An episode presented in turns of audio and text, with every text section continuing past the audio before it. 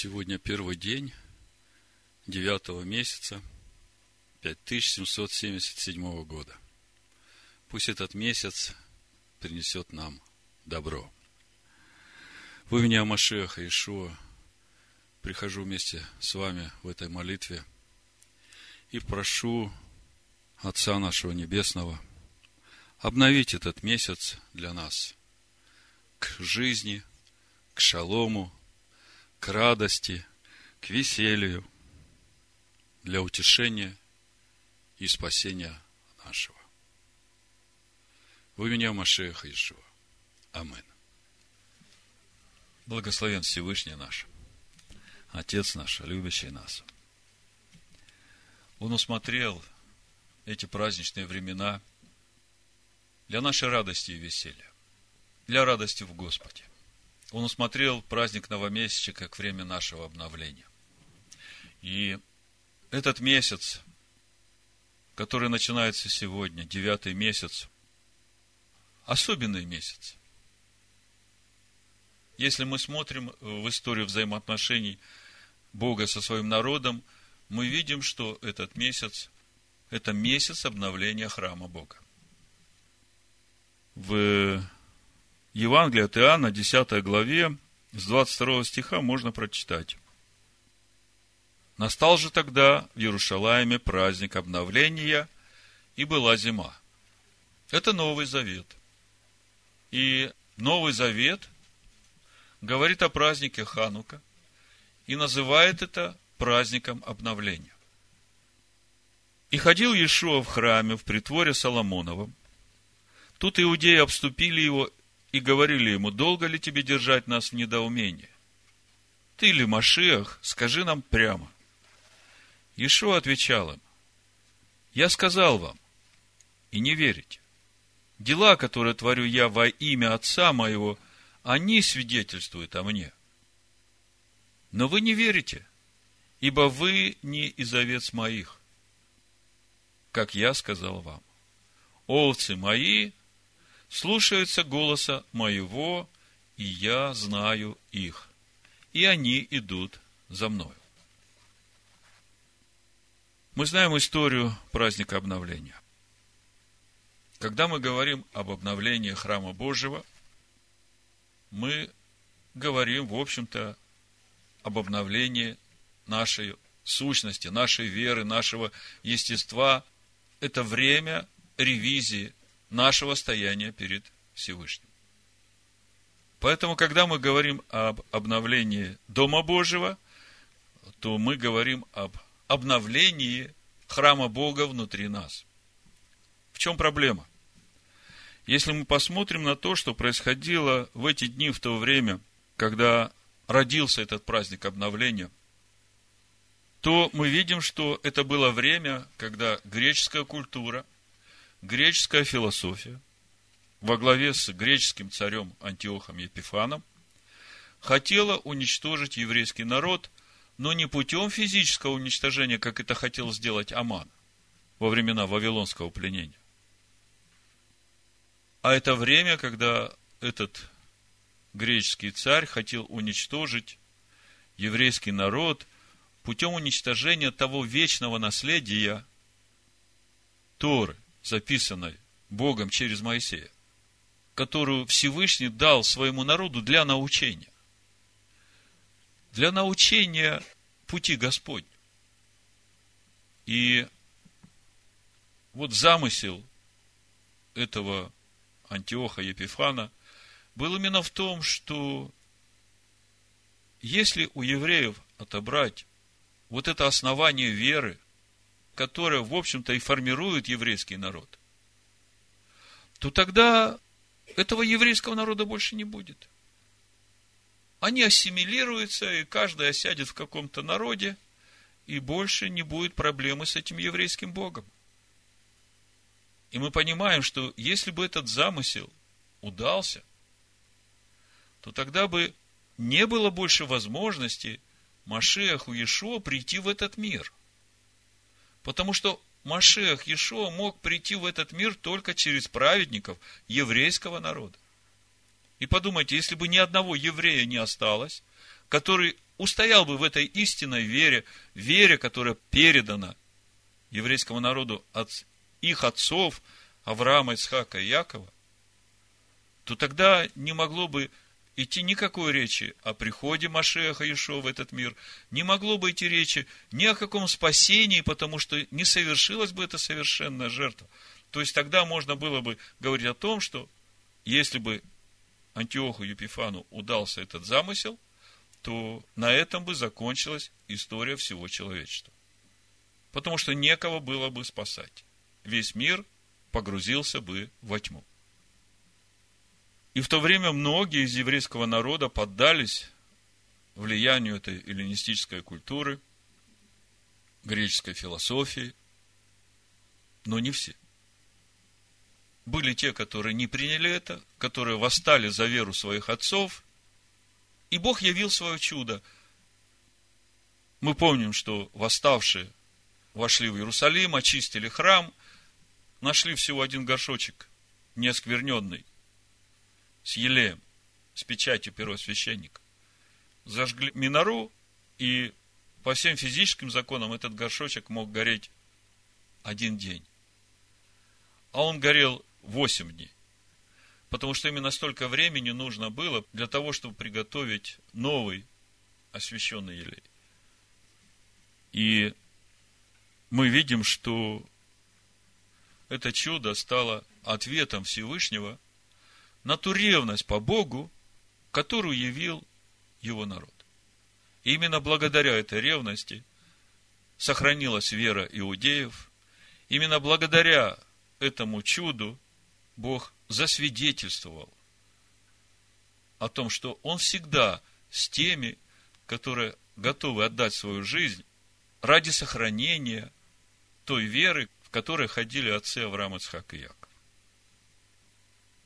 Так было в эти дни в то время. Но особенность духовного календаря Торы в том, что эти события имеют повторяемость. В духовном календаре мы, в общем-то, идем через духовное пространство, которые определены праздниками Всевышнего. Маадим, названное не в Писаниях, времена свидетельства. И мы видим, что праздника обновления нет среди тех праздников, которые Всевышний дал в книге Левит, 23 главе. Но мы видим, что в Новом Завете уже есть этот праздник. И это праздник обновления.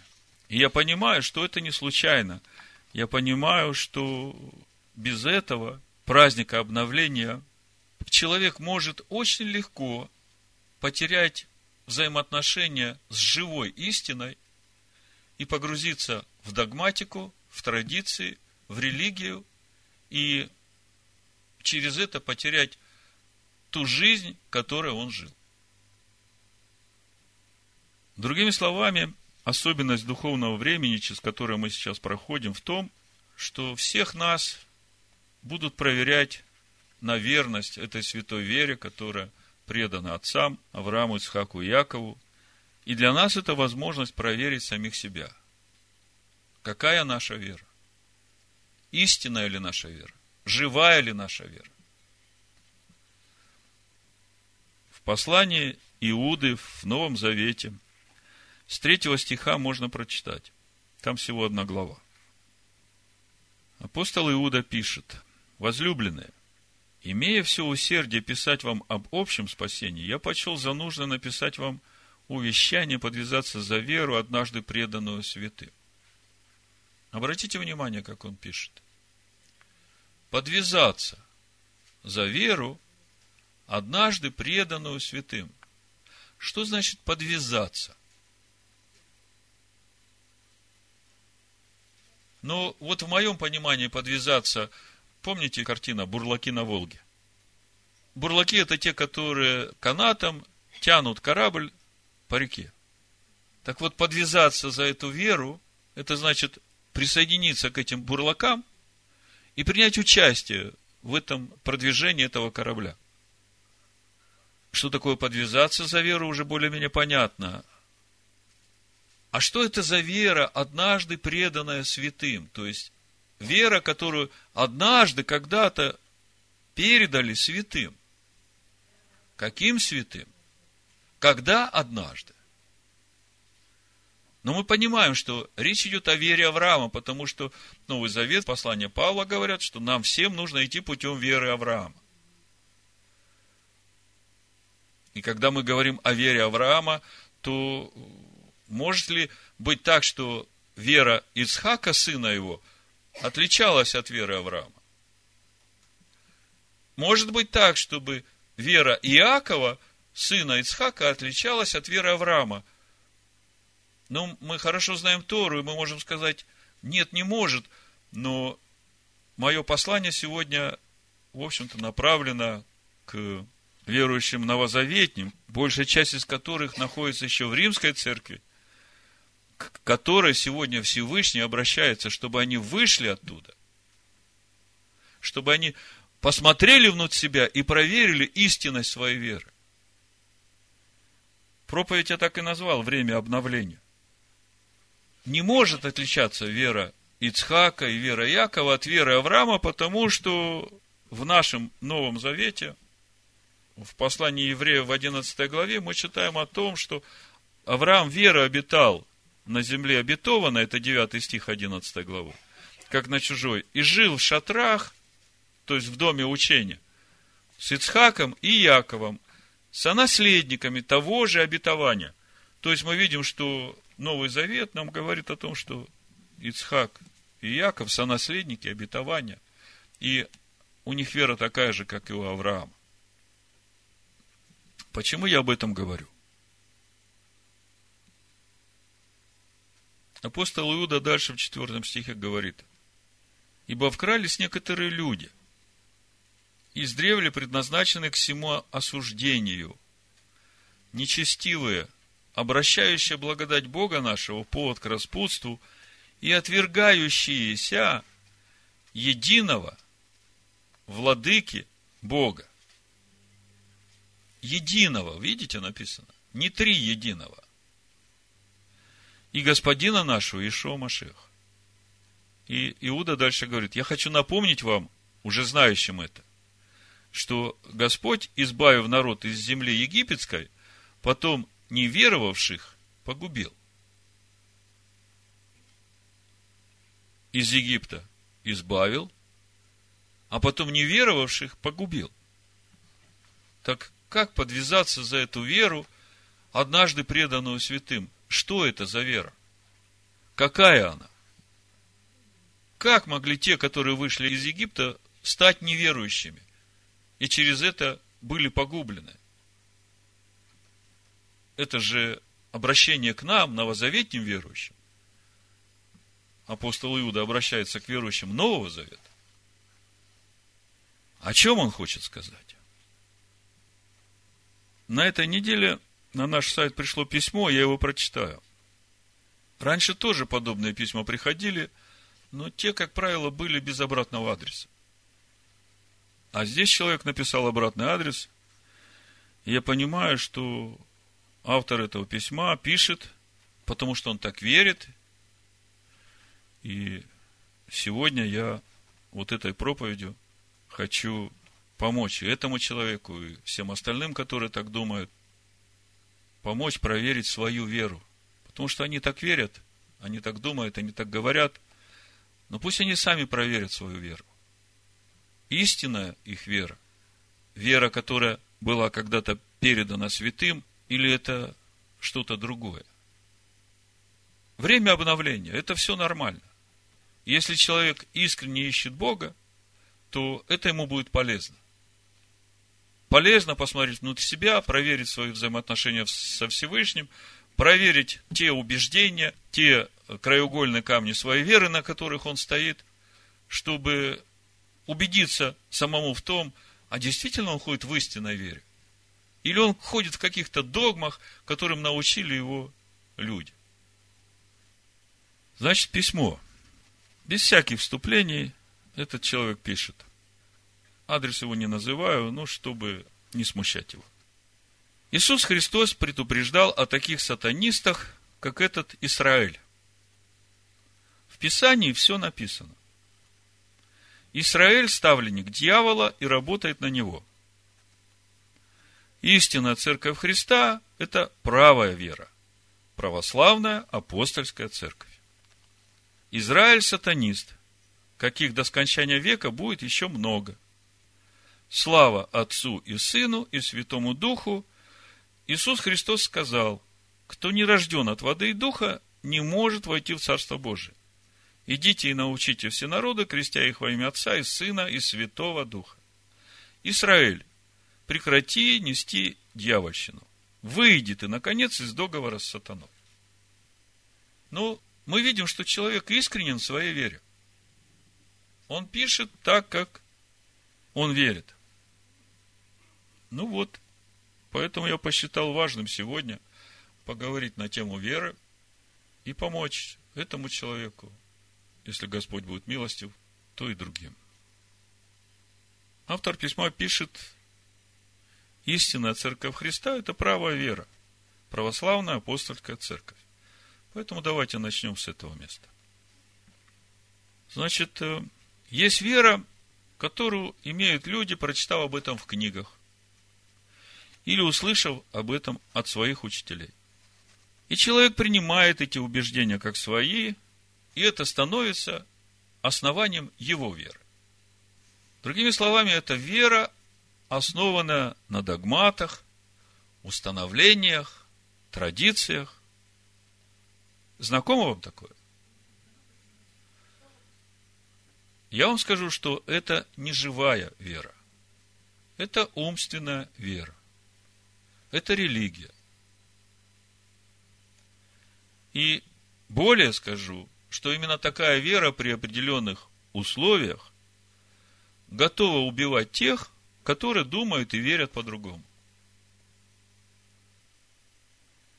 Истинная вера рождается от личной встречи с Богом. Ты не просто знаешь о том, что Бог есть, что вот Он такой и такой, ты лично встречался с Ним и знаешь Его лично. Тебе не нужно доказывать, что Бог есть. Тебе не нужно рассказывать, какой Он, потому что ты имел личную встречу с Ним, и ты реально пережил Его присутствие. Без этой личной встречи вообще невозможно говорить об истинной вере. И важной переменой в жизни человека, который имел эту личную встречу, является перемена его отношения к людям человек начинает любить людей, и не только людей, но и все творение в этом мире. Это свидетельство личной встречи, уже по-другому он не может. Меняется отношение к людям. И когда человек становится на путь познания вот этого Бога, с которым он имел личную встречу, в какой-то момент своего пути он вдруг получает откровение о том, что как только он начинает думать плохо о людях, он сразу начинает ощущать пустоту в себе. Приходит опустошение. Потом он приходит к этому откровению, что вообще всякая негативная мысль начинает его опустошать. И он понимает, у Бога, который есть любовь, природа которого давать, она не может быть рядом с вот этим негативным. И человек, имеющий вот эти личные взаимоотношения с Богом, естественно, что он хочет познавать своего Бога, хочет угождать Ему, и рано или поздно он приходит к священным писаниям. Эту личную встречу может пережить даже человек, который никогда не читал Писание. Вот со мной так было. Я слышал, что Бог есть, Библию никогда не читал, но в один момент э, моей жизни, не самый лучший. Я просто в сердце своем произнес короткую молитву. Я сказал, Бог, если ты есть, помоги мне, научи меня правильно жить. И он услышал эту молитву. И он дал мне увидеть, какой я есть в его глазах. Я до этого думал, что я очень хороший. А потом, когда я увидел себя его глазами, и когда я уже начал читать Писание, у меня все время было желание избавляться от того, что не угодно Богу, который открылся мне. И это естественный процесс. И удивительно то, что когда э, читаешь Писание, очень часто фиксируешь себя на том, что «а я это знал». Оказывается, вот во время этой встречи он уже вложил в тебя все это знание, тебе только теперь нужно, познавая Писание, обновить свой дух ума, обновить свое мышление.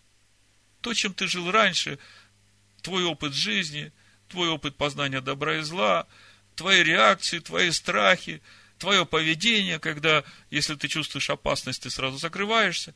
И тут вдруг это все рушится, и приходит открытость к людям – ты начинаешь понимать, что люди все пойманы в эту ловушку тьмы. И вот эти личные отношения с Богом, вот это постоянное ощущение Его присутствия, вот это ощущение, когда ты чувствуешь, что Ему нравится в тебе, и когда Он угошается, когда ты или подумал, или сказал что-то неправильно, ты это сразу чувствуешь. И при твоей соответственной реакции, когда ты сразу раскаиваешься и говоришь, Господи, прости, что я так подумал или так сказал, ты сразу чувствуешь, как опять этот огонь жизни, этот свет наполняет тебя, эта жизнь начинает двигаться в тебе.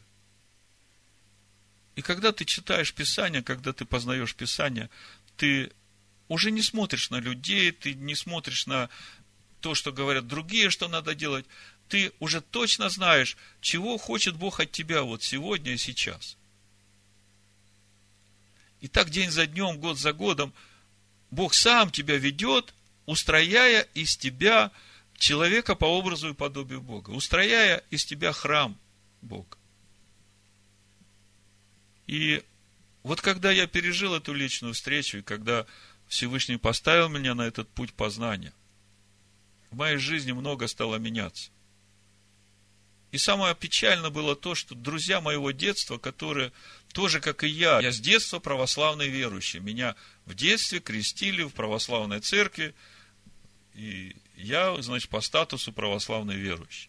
И когда, в общем-то, я начал искать Бога, я тоже пошел в православную церковь. Но вот когда я пережил эту личную встречу с Богом и стал на путь познания Его, открыв для себя вот этот мир Писаний, мое мышление, мой образ жизни стал меняться, и мои друзья детства, которые тоже считают себя православными, которые не пережили этой личной встречи, они меня не поняли. Они знают меня как, э, ну, человека, на которого можно положиться, с которым можно идти в разведку. И они говорят, мы тебя не понимаем, как ты мог предать веру отцов? Да, отошли, для них стал чужим. И вот здесь вот э, второй тест на истинность веры. То есть мы сегодня говорим об истинной вере. И первый тест, э, первая проверка самого себя на истинность твоей веры, спроси у себя, пережил ли ты личную встречу с Богом? И имеешь ли ты личные отношения с Богом?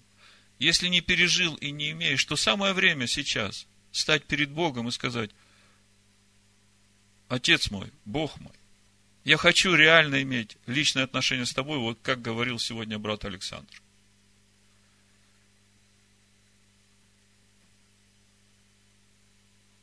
Я хочу, чтобы ты вел меня духом твоим. Я всем сердцем хочу быть послушным водительству твоего духа. Так вот, Второй тест на истинность веры. Кто является отцами твоей веры? Как я говорил, мои друзья детства сказали, ты предал веру отцов наших. Мы православные, наши отцы были православны, а ты предал эту веру. Так вот, э, вопрос для каждого, слушающего эту проповедь. Проверь себя и сравни это с Писаниями, и ответь на вопрос, кто являются отцами твоей веры. Потому что сегодня для большей части христианства отцами веры являются те отцы, которые родили римскую церковь в 325 году. И эти отцы сказали, что Бог проклял еврейский народ. Тора Моисея приносит проклятие. Наш Иисус Христос отменил Тору Моисея, и мы теперь новый Израиль, а Бог еврейский народ отверг. Это то основание, которое положено в основании Римской Церкви. То, что она потом в X веке от рождения Иешуа православная отделилась от католической, это ничего не меняет, потому что основание веры то же самое. Там некоторые разногласия по поводу того, от кого изошел Дух Святой. От Отца или от Сына. Потом еще через пять веков примерно от этой церкви еще отделилась протестантская церковь. Но основание все то же, которое положили отцы Римской церкви. Вопрос, эти отцы являются отцами твоей веры, или же отцами твоей веры являются Авраам, Ицхак и Яков? Почему Авраам, Ицхак и Яков? Потому что Иешуа сам говорит в Матвея 22 главе, что Бог называет себя Богом Авраама, Ицхака и Якова, и Он Бог живых, а не мертвых. Вот давайте прочитаем Матвея 22 глава с 31 стиха. Слова Иешуа, Новый Завет – а воскресение мертвых не считали ли вы реченое вам Богом? Я Бог Авраама, и Бог Ицхака, и Бог Якова. Бог не есть Бог мертвых, но живых. Что мы видим из этого местописания? Что говорит нам Ишуа? То, что вера Авраама, Ицхака и Якова позволила им достичь вечной жизни. Потому что Бог Авраама, Ицхака и Якова, Бог живых. Они живые, они сейчас живые. А вот про отцов э, римской церкви я такого нигде не читал. То есть это второй момент истинности веры. Первое. Истинная вера, она рождается через личные взаимоотношения с Богом. Через вот это переживание встречи с Ним. А второй момент истинная вера – это вера Авраама, Ицхака и Якова. Это та святая вера, которая передана нам от отцов. Именно от этих отцов. В истинной церкви Машеха Ишуа нету других отцов веры. Еще раз говорю. В истинной церкви Машеха Ишуа отцами веры являются Авраам, Ицхак и Яков. Ну, как автор говорит, в Писании все написано, и при этом называет Израиль, заметьте, пишет очень правильно, Израиль. Называет Израиль сатанистом. Если посмотреть пророка Исаия 49 главу, то мы видим, что имя Израиль принадлежит Машеху Иешуа. Мы об этом много говорили, я не буду тратить время. Но тот, кто внимательно будет читать и сравнит это с Евангелием от Луки, второй главой, то он увидит там, что речь идет о Машеях Иешуа, который будет не только рабом Всевышнего для восстановления колен Израиля и возвращения Якова, но и светом для спасения всех народов. И имя ему Израиль. И в Писаниях мы видим, как Иаков боролся с Богом всю ночь, вместе с Богом против тьмы. И на рассвете получил имя Израиль, и именно оттуда мы видим, что имя Израиль, его суть, правящий силой Бога. И это имя принадлежит Машеху Иешуа. Поэтому, когда человек говорит, что Израиль – это сатанист, называет Израиля сатанистом, то, по сути, он Машеха называет сатаной. Это страшная хула на истинного Машеха Ишуа. Действительно, в Писаниях все написано, но беда в том, что большая часть вот этих номинальных верующих, принадлежащих римской церкви, они не читают Писания. Они слушают только то, что им говорят их батюшки, пастора.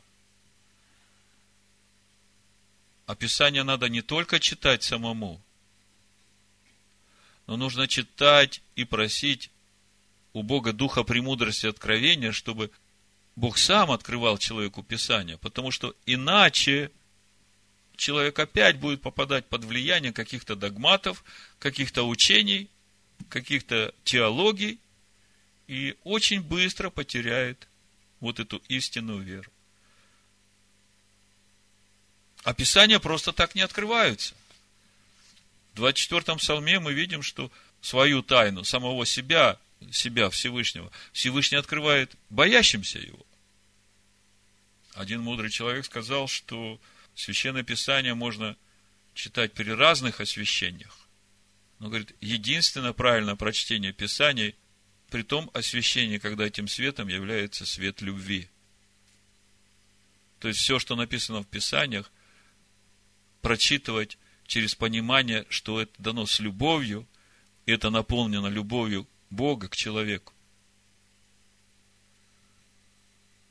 вот на своем пути личных взаимоотношений со Всевышним и познания Всевышнего. Вот сегодняшняя моя вера, она мне говорит, если ты доверяешь Богу, то все, что будет происходить в твоей жизни, Он ничего плохого не допустит. Поэтому тебе ничего не надо бояться. Тебе нужно просто во всем доверять Ему. Каждый день в своих поступках, как поступить там или как поступить здесь. Доверяйте Всевышнему. Слушайте его водительство. Спрашивайте у него. Он совсем недалеко, он, он в вас. И вы сразу почувствуете. У меня на этой неделе был такой эпизод, когда у меня были переговоры с одним человеком, и я понимал, как нужно поступить, и я накануне молился Всевышнему, говорил, Господи, помоги мне устоять в истине. И когда начал разговаривать с этим человеком, этот человек, ну, так меня уговаривал поступить так, как ему удобно. И так, и, столько жалости, и всего, и этого. И в конце концов, я слушаю его, и мне как бы жалко его, да, хочется как-то помочь ему, думаю, ну, что я такой вот, типа, очень правильный, да. И я говорю, ну хорошо, ну раз ты так просишь. И в этот момент я как бы все время взываю к Богу, Господи, ну как мне поступить? И ответа не слышу. И говорю, ну хорошо, раз ты так просишь, хорошо, пусть будет так. Давай сделаем так, как ты просишь. И как я только это сказал, я сразу почувствовал, как у меня просто вот здесь в духе все опустилось, сжалось, и я стал такой опустошенный и одинокий. Я тут сразу возопил, подожди, подожди, извини, я не могу так поступить. Потому что я сразу почувствовал, как угасился дух во мне. Я говорю, я со всем уважением к тебе, ну прости меня, я не могу так поступить. И тут же про себя помолился, говорю, Господи, прости меня, что я вот э, поддался этой человеческой жалости и чуть не отступил от истины. И тут же почувствовал, как снова открылся этот источник, и эта его жизнь развелась, наполнила меня. И день был пасмурный, вдруг сразу все вот э, развеялось, небо стало чистое, солнце светит, такой ясный день, ветра не стало. И я вышел, думаю, Господи, спасибо тебе, что ты дал мне устоять в истине. А вот если бы не было этих личных взаимоотношений, если бы не было вот этого ощущения его присутствия и вот этого момента угошения его, если бы я этого не чувствовал, то, что предлагал мне этот человек, было очень выгодно для меня, поверьте. Ну, очень выгодно. Мимо такого выгодного предложения трудно пройти. Но как я утешал этого человека, я говорил, поверь, что вот эта твоя потеря сегодня, она будет благословлена десятикратно в ближайшем будущем. И он так развел руками, добрый, хороший человек. Он говорит, ну, в общем-то, мне ничего не остается. У меня нет других вариантов. Я принимаю, значит, то, как ты решил. Поэтому Писание, мы говорим о прочтении Писаний, о истине, о том, что она даже написанная и открытая, доступная для каждого, она открывается только боящимся его. Мы много об этом говорим, что то, что мы читаем в Писаниях, это только одежды, которые одеты. И нам нужно, глядя на эти одежды, понять этот силуэт тела, на которое одет эти одежды. И читая Писание, мы видим э, через события, которые там происходят, что нравится Богу, что не нравится Богу. И именно через то, когда мы начинаем видеть, что нравится Богу, и как это отражается на жизни народа, когда выбирают то, что нравится Богу, и когда поступает так, как не нравится Богу, чем это заканчивается, мы начинаем понимать, насколько важно это для нас. Так вот, когда мы говорим о том, что в Писаниях все написано, действительно в Писаниях все написано, но единственный свет, при котором правильно можно прочитать то, что написано, это свет любви.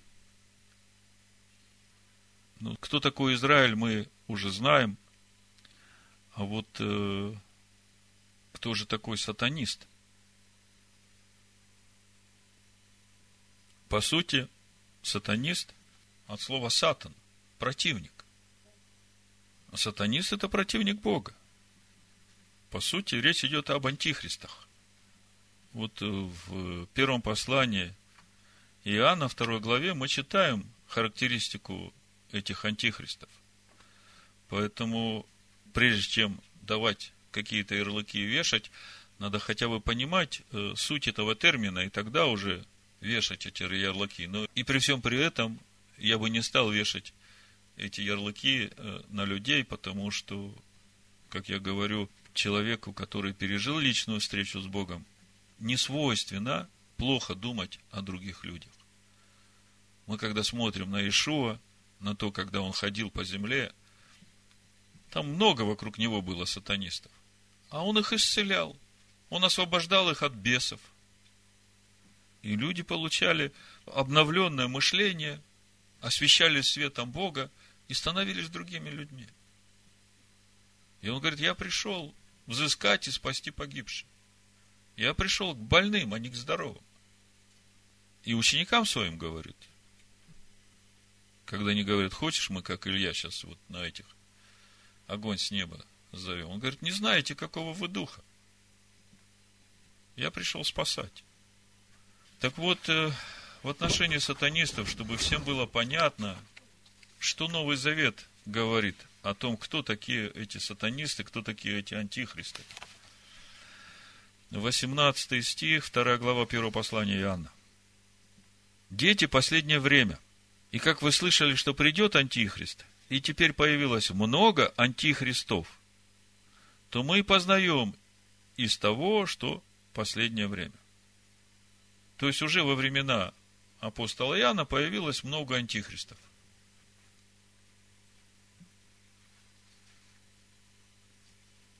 И дальше он говорит, они вышли от нас, но не были наши. Ибо если бы они были наши, то остались бы с нами. Но они вышли, и через то открылось, что не все наши. То есть, поначалу как бы все были вместе. А потом вдруг начало приходить какое-то разделение. И вот те, которые ушли от апостола Иоанна и от того учения, которое они проповедовали, апостол Иоанн говорит, что через это открылось, что не все наши. Впрочем, вы имеете помазание от святого и знаете все. И я написал вам не потому, что вы не знали истину, но потому, что вы знаете ее. Вот это помазание от святого, которое мы имеем, это и есть вот это вот водительство Духа Божьего. Когда ты внутри имеешь знание от Него. И ты даже порой не можешь еще умом объяснить и найти то нужное место Писания – которая даст тебе подтверждение. Ты потом будешь читать Писание, и Бог тебе покажет это место Писания. Но в духе ты уже знаешь, что да, это, э, это не соответствует истине.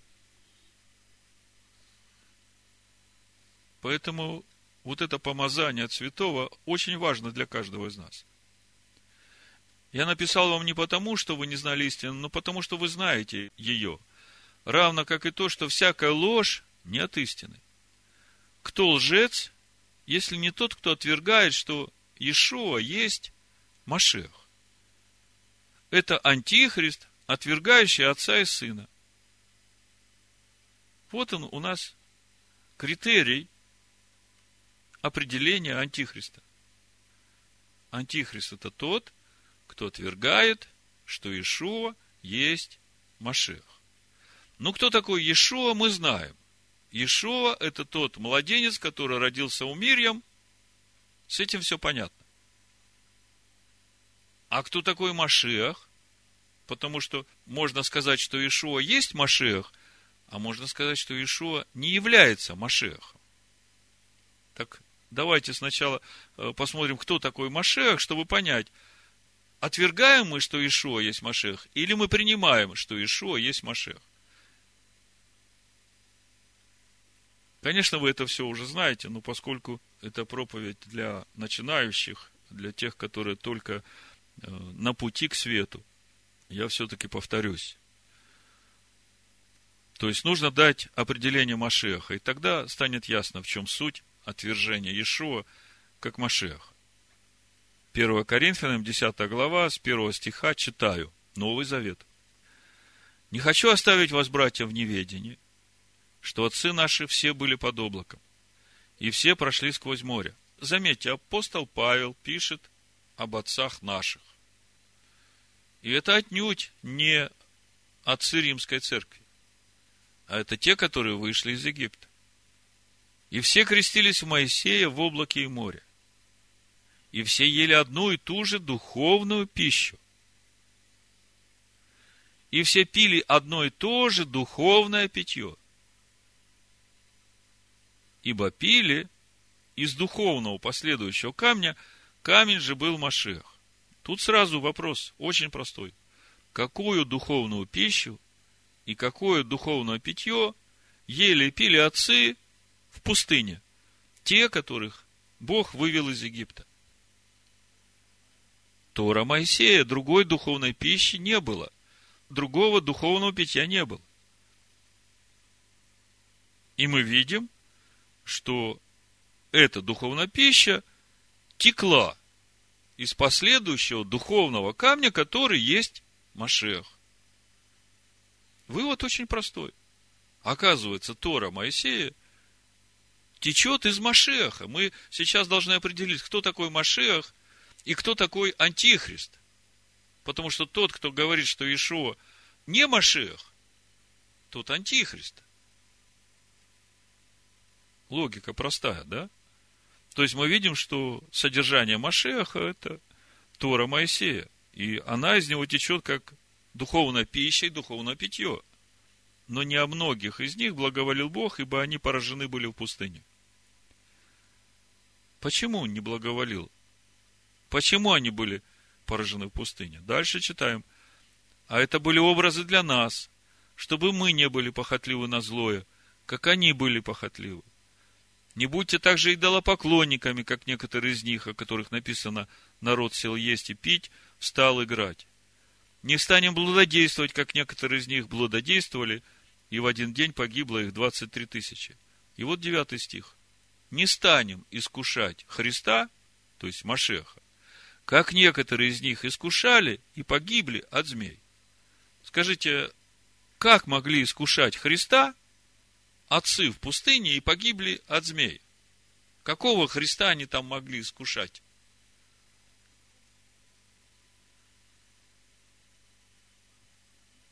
Чем суть этого искушения Христа?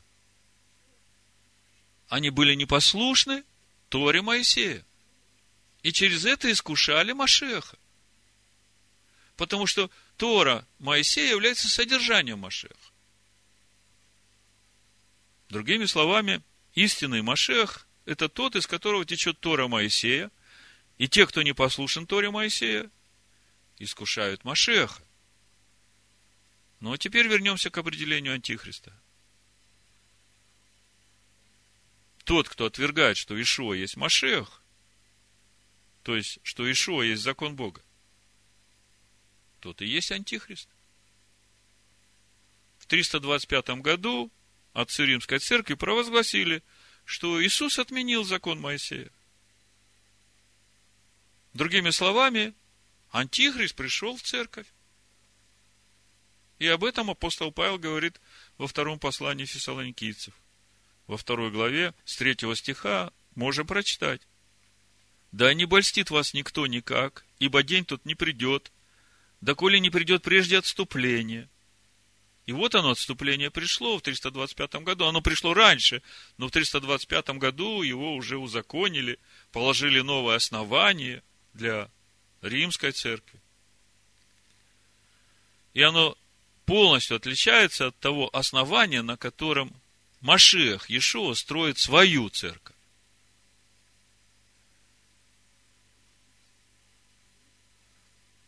доколе не придет прежде отступление, и не откроется человек греха, сын погибели. То есть сначала придет отступление, а потом придет время, когда он начнет открываться. Вот это сейчас, это время, когда это начинает открываться противящийся и превозносящийся выше всего называемого Бога и святыню, так что в храме Божьем сядет он, как Бог, выдавая себя за Бога. Бог с большой буквы, речь идет об Отце.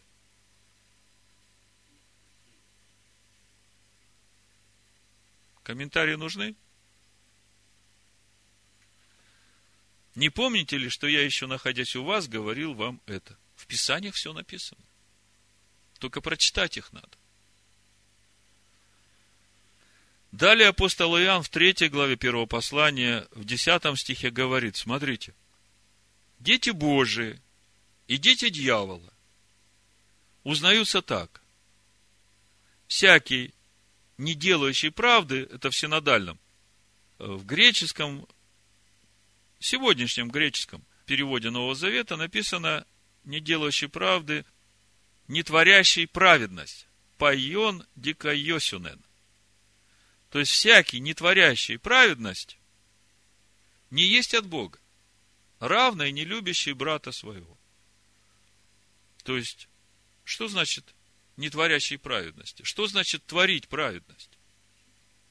Писания говорят, Второзаконие, 6 глава с 24 стиха, Машех Иешуа говорит, через Моисея – потому что это в Торе Моисея написано, она течет из Машеха Ишуа. Смотрите. И заповедал нам Адонай исполнять все постановления сии, чтобы мы боялись Господа Бога нашего, дабы хорошо было нам во все дни, дабы сохранить нашу жизнь, как и теперь, и всем будет наша праведность, если мы будем стараться исполнять все сии заповеди пред лицом Господа Бога нашего – как Он заповедал нам.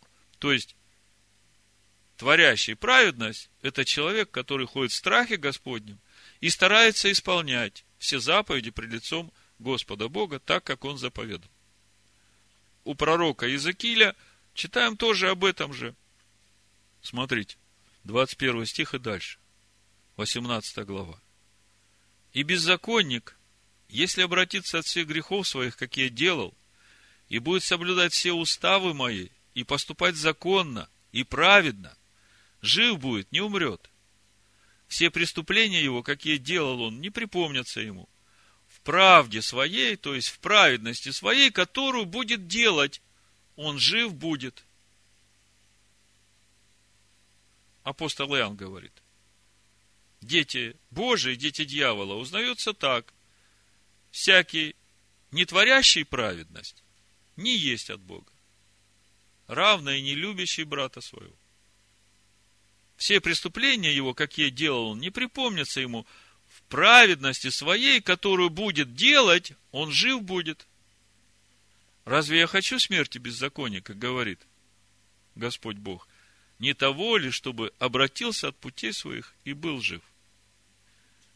Во втором послании Иоанна апостол Павел продолжает эту же тему 4 стиха. То есть мы сейчас говорим о том, кто такой Антихрист.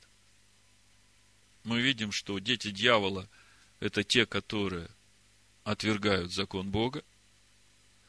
Мы видим, что Антихрист – это тот, который не верит в то, что Иешуа есть Машех. А Машех мы видим, его содержание Тора Моисея – это закон Бога. И дальше апостол Иоанн говорит, второе послание Иоанна, с 4 стиха. «Я весьма обрадовался, что нашел из детей твоих, ходящих в истине, как мы получили заповедь от Отца. И ныне прошу тебя, госпожа, не как новую заповедь предписывать тебе, но ту, которую имеем от начала, от Берешит, чтобы мы любили друг друга. Любовь же состоит в том, чтобы мы поступали по заповедям Его с большой буквы. Это та заповедь, которую вы слышали от начала, чтобы поступали по ней. То есть, Новый Завет – это та же самая заповедь, которую мы слышали от начала. Только теперь эта заповедь будет записана не на каменных скрижалях, а на плотяных скрижалях нашего сердца. Заповедь та же самая. Носитель этой заповеди меняется. В этом разница между Первым Заветом и Новым Заветом. И дальше он говорит, седьмой стих, «Ибо многие обольстители вошли в мир не исповедующие Иисуса Христа, Ишуа Амашеха, пришедшего во плоти. Что значит исповедовать Ишуа Амашеха, пришедшего во плоти? Мы когда смотрим на жизнь Ишуа, мы видим, что он вообще ни в чем не согрешил. Он сказал сам, я пришел не отменить закон Бога, я пришел исполнить закон Бога. И это Машех, пришедший во плоти, через рождение Ишуа. И всякий исповедующий Машеха Ишуа, пришедшего во плоти, принадлежит Машеху. А кто не исповедует Ишуа Машеха, пришедшего во плоти, такой человек – обольститель и антихрист. Что значит исповедовать Ишуа Машеха, пришедшего плоти? Жить так же, как жил Ишуа в этой жизни, когда он пришел в этот мир. В этом суть исповедания. Когда человек говорит, я исповедую Э, буддистскую веру. И мы смотрим, весь его образ жизни соответствует этому исповеданию. Когда человек говорит, я христианин, то есть я тот, который принадлежу Христу, Машеху, я уж на понятном языке говорю для римского христианства, то это значит то, что этот человек должен жить точно так же, как жил Иешуа в своей жизни в то время, когда он жил на земле. И мы знаем, что он ни в чем не согрешил, он ни в чем не нарушил Тору. Если бы он хоть где-то нарушил, он уже был бы несовершенной жертвой. Тогда бы искупление не состоялось. Но то, что он ни в чем не согрешил, именно потому и тело его не увидело тления. Мы прошлый шаббат говорили об этом. Значит, э, многие обольстители вошли в мир не исповедующий Ишуа Машеха, пришедшего плоти. Такой человек есть обольститель и антихрист. То есть человек, который не старается жить по заповедям Бога, который отвергает Тору Моисея и закон Бога, он не исповедует Машеха Ишуа, пришедшего плоти. А человек, который старается жить по закону Бога, старается быть угодным Богу, он не искушает Машеха. Наблюдайте за собою, чтобы нам не потерять того, над чем мы трудились, апостол Иоанн говорит, но чтобы получить полную награду. И вот девятый стих, смотрите. Черным по белому, Новый Завет. Всякий, приступающий учение Христова. Всякий, приступающий учение Христова и не пребывающий в нем, не имеет Бога. Скажите мне, что является учением Христовым? Тора Моисея. То, что мы читаем в Новом Завете, это уже учение Иешуа и апостолов, которое раскрывает учение Христова. Но само учение Христова, оно дано Богом для научения своего народа. Об этом мы можем прочитать в книге Исход, 24 главе. Сам Бог говорит. Смотрите, 12 стих. «И сказал Господь Моисею, зайди ко мне на гору и будь там, и дам тебе скрижали каменные, и закон, и заповеди, которые я написал для научения их. Бог написал это все через Моисея. Написал для научения своего народа. Это и есть учение Христова.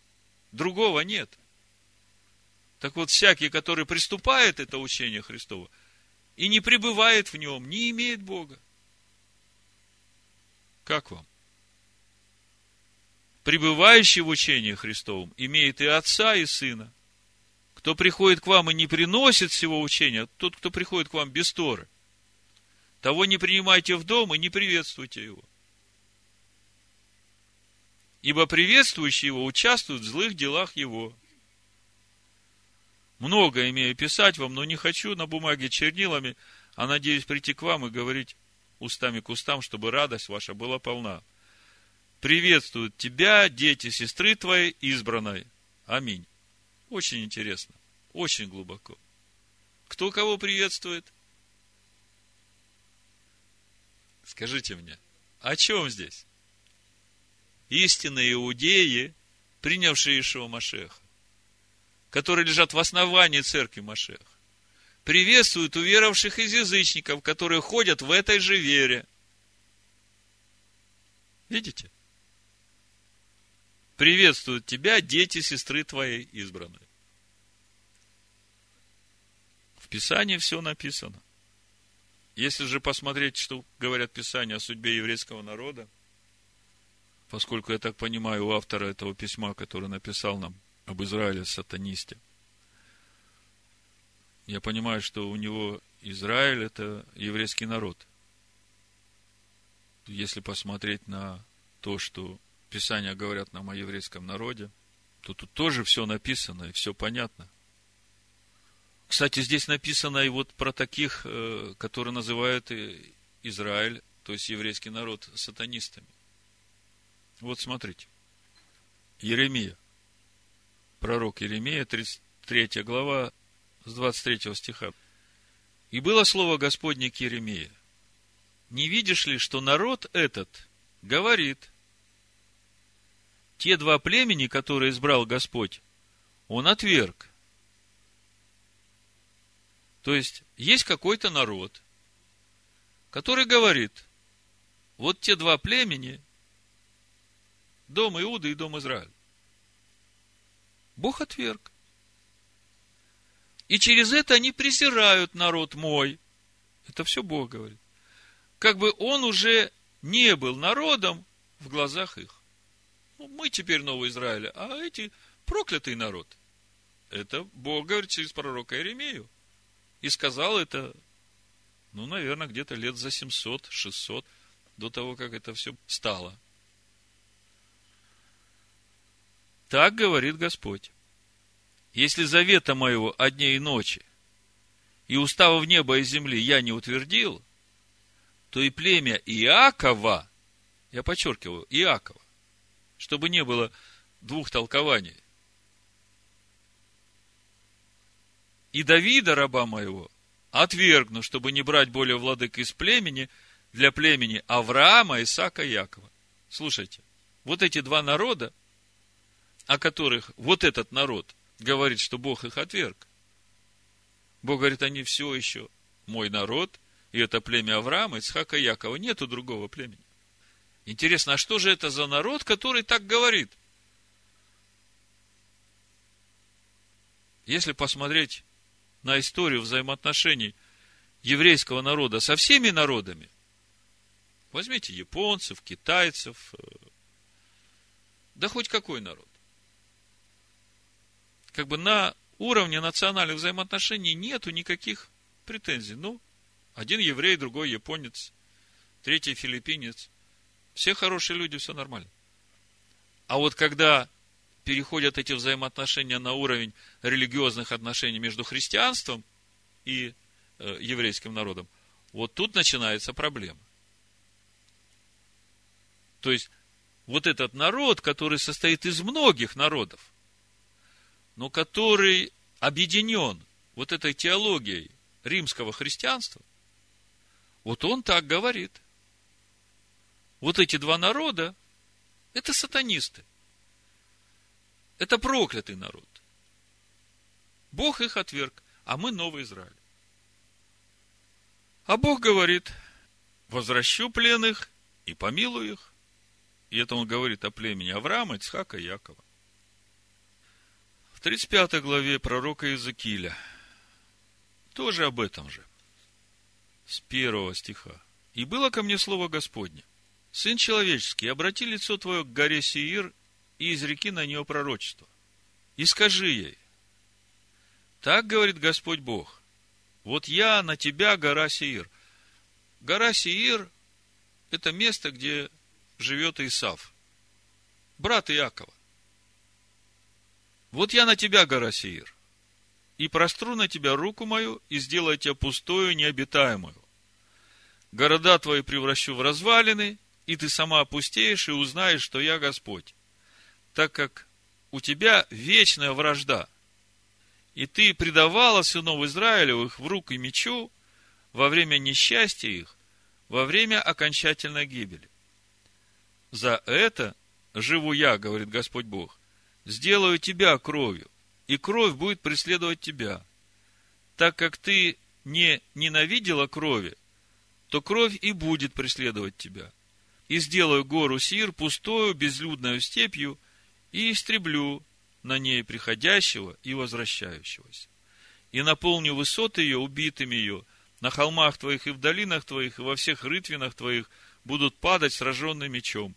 Сделаю тебя пустыню вечную, и в городах твоих не будут жить, и узнаете, что я Господь. Так как ты говорила, эти два народа и эти две земли будут мои – и мы завладеем ими, хотя и Господь был там, зато живу я, говорит Господь Бог, поступлю с тобою по мере ненависти твоей и зависти твоей, какую ты высказала из ненависти твоей к ним, и явлю себя им, когда буду судить тебя. И узнаешь, что я Господь, слышал все глумления твои, которые ты произносила на горы Израилевы, говоря, опустели, нам отданы на съедение – вы величались передо мной языком вашим и умножали речи ваши против меня, я слышал это. Так говорит Господь Бог. Когда вся земля будет радоваться, я сделаю тебя пустынью. Как ты радовалась тому, что удел дома Израилева опустел, так сделаю я и с тобою. Опустошена будет гора Сиир и вся Идумея вместе, и узнают, что я Господь. Между прочим, чуть раньше, в 21 главе пророка Исаи, речь идет о пророчестве о Думе. И там мы видим, что есть еще возможность для живущих на Сеире войти в народ Божий. И это время еще сейчас есть. Смотрите, 11 стих, 21 глава Исаии, пророчество о Думе. Кричат мне с Сиира. С этого Сиира, о котором мы сейчас читали. Сторож, сколько ночи? Сторож, сколько ночь. То есть, те, которые кричат, их интересует, когда рассвет. Рассвет будет тогда, вот когда Сир будет опустошен. А кричат кому? Каким сторожам? В земле Израилевой. Сторож отвечает, приближается утро, но еще ночь.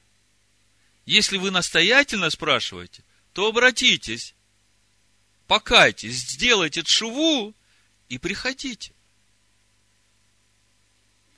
Вот так Бог думает об Израиле и о тех, которые говорят, что Бог проклял Израиль. Вот еще у Захарии во второй главе, шестого стиха. Эй, эй, бегите из северной страны, говорит Господь. Ибо по четырем ветрам небесным я рассеял вас, говорит Господь. Спасайся, Сион, обитающий у дочери Вавилона. Ибо так говорит Господь Саваоф. Для славы Он послал меня к народам, грабившим вас. Помните, Исаия, кто это идет, это дома? червленых ризах из Васора? Почему одежда вся твоя в крови? Я топтал, точила один, и никого из народов со мной не было. Ибо так, говорит Господь Савов, 8 стих, 2 глава Захария, для славы Он послал меня к народам, грабившим вас. Ибо касающийся вас касается зеницы ока его. Скажите, как вы чувствуете себя, если кто-то прикоснется к зенице вашего глаза? Неприятно, правда? Так вот, Бог себя так чувствует, когда прикасаются к Его народу. И вот я подниму руку мою на них, и они сделаются добычей рабов своих. И узнаете, что Господь Саваоф послал меня. Это говорит истинный Машех Иешуа. И это он говорит тому народу, который, в общем-то, сегодня называет Иисуса своим Богом. Ликуй и веселись, черь Сиона, ибо вот я приду и поселюсь посреди тебя, говорит Господь, и прибегнут к Господу многие народы в тот день, и будут моим народом. И я поселюсь посреди тебя, и узнаешь, что Господь Саваоф послал меня к тебе. С большой буквы меня. Тогда Господь возьмет во владение Егуду свой удел на святой земле и снова изберет Иерусалим. Да молчит всякая плоть пред лицом Господа, ибо Он поднимается от святого жилища своего. Аллилуйя. Ну, еще одно местописание, два местописания, которые говорят о том, что Бог все простит. Но кровь пролитого народа своего Он не простит. Второзаконие, 32 глава, 43 стих, написано, «Веселитесь, язычники, с народом его, ибо он отомстит за кровь рабов своих и воздаст мщение врагам своим и очистит землю свою и народ свой. И еще Псалом 78, 10 стих. Для чего язычникам говорить, где Бог их? Да сделается известным между язычниками, пред глазами нашими, отмщение за пролитую кровь рабов твоих. Видите, Бог все простит, пролитую кровь его рабов не простит. Исайя 30 глава. Вот имя Господа идет издали, горит гнев его, и пламя его сильно, уста его исполнены негодования, язык его, как огонь поедающий, и дыхание его, как разлившийся поток, который поднимается даже до шеи, чтобы развеять народы до истощания. И будет в челюстях народов узда, направляющая к заблуждению. А у вас будут песни, как в ночь священного праздника, и веселье сердца, как у идущего со свирелью на гору Господню к твердыне Израилева. И еще Исайя 27 глава. В грядущие дни укоренится Иаков. Даст отпрыск и расцветет Израиль, и наполнится плодами вселенной. Смотрите, в грядущие дни не церковь из язычников укоренится, которая на основании Никейского собора, а в грядущие дни укоренится Иаков. И дальше седьмой стих. Так ли он поражал его, то есть Иакова? Он наказывал Иакова, как поражал поражавших его. Так ли убивал его, как убитый, убивавший его? Вы понимаете, о чем речь? То есть, иногда Бог наказывает свой народ даже тем, что его народ гибнет от меча в этом мире. Но через это приходит искупление для жизни в вечном. А вот те, которые этим мечом убивали его народ, они убивают себя и в этом мире, и для жизни вечной. Вот здесь об этом.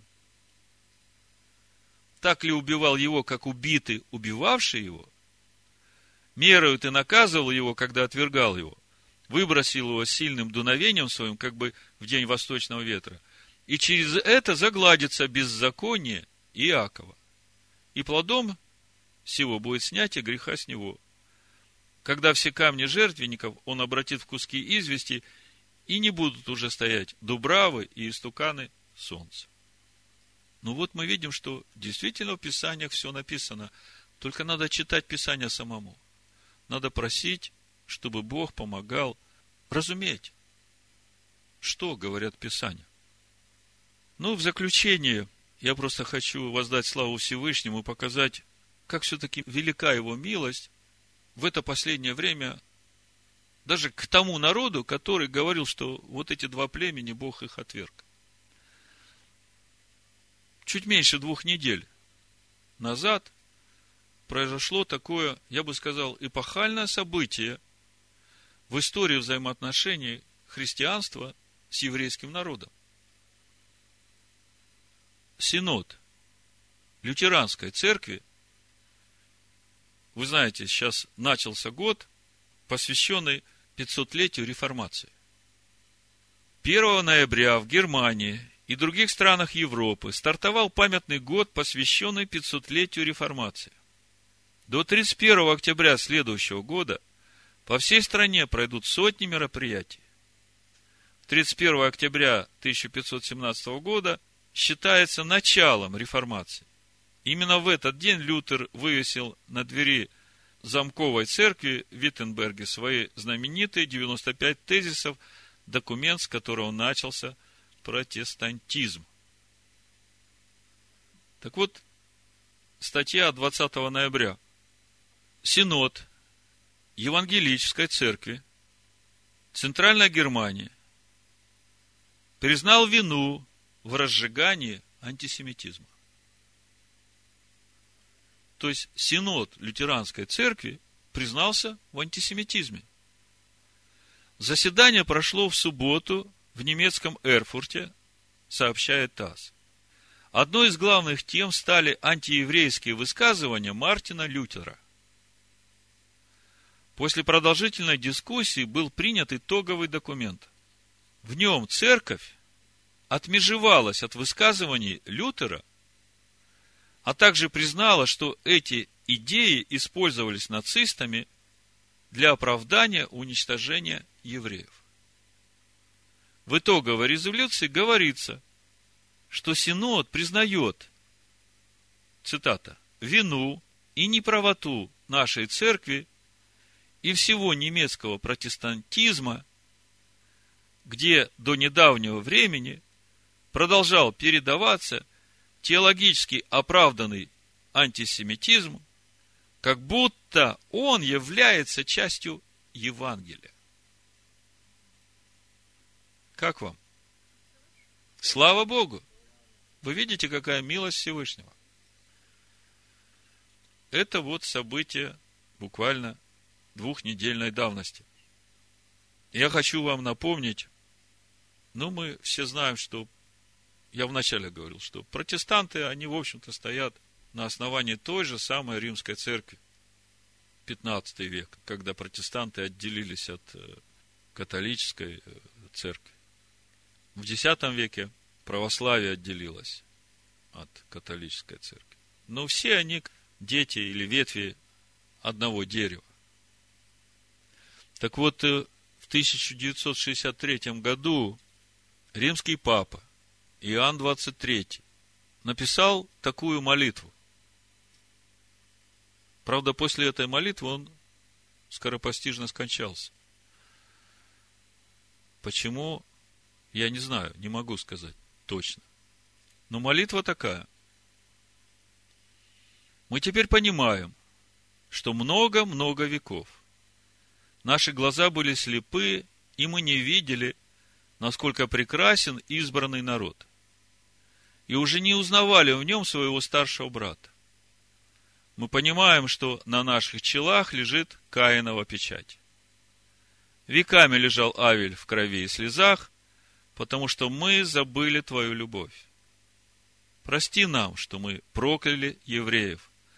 Прости, что этим проклятием мы распяли Тебя во второй раз. Папа Иоанн 23. Ну вот, мы стоим в начале девятого месяца, времени обновления храма Божьего. И мы видим, что Бог сегодня взывает ко всем людям на земле. обратитесь ко мне. Станьте на путь делания праведности. И живите в этой праведности. И все, что вы делали до этого, я вам прощу. Я сына своего отдал за все ваши грехи. Покайтесь в своем антисемитизме. Покайтесь в своем противостоянии Христу. В своем отвержении Христа. Покайтесь и живите в истине. Обратитесь ко Всевышнему и скажите – Отец, я хочу с тобой личных отношений. И я не хочу снова попасть в какую-то теологию, в какую-то религию, в какие-то традиции, в какие-то обычаи. Я хочу жить живой верой, хочу жить тобой, и пусть Дух Твой ведет меня в землю правды. В имени Машеха Ишуа. Амин. Амин. Амин.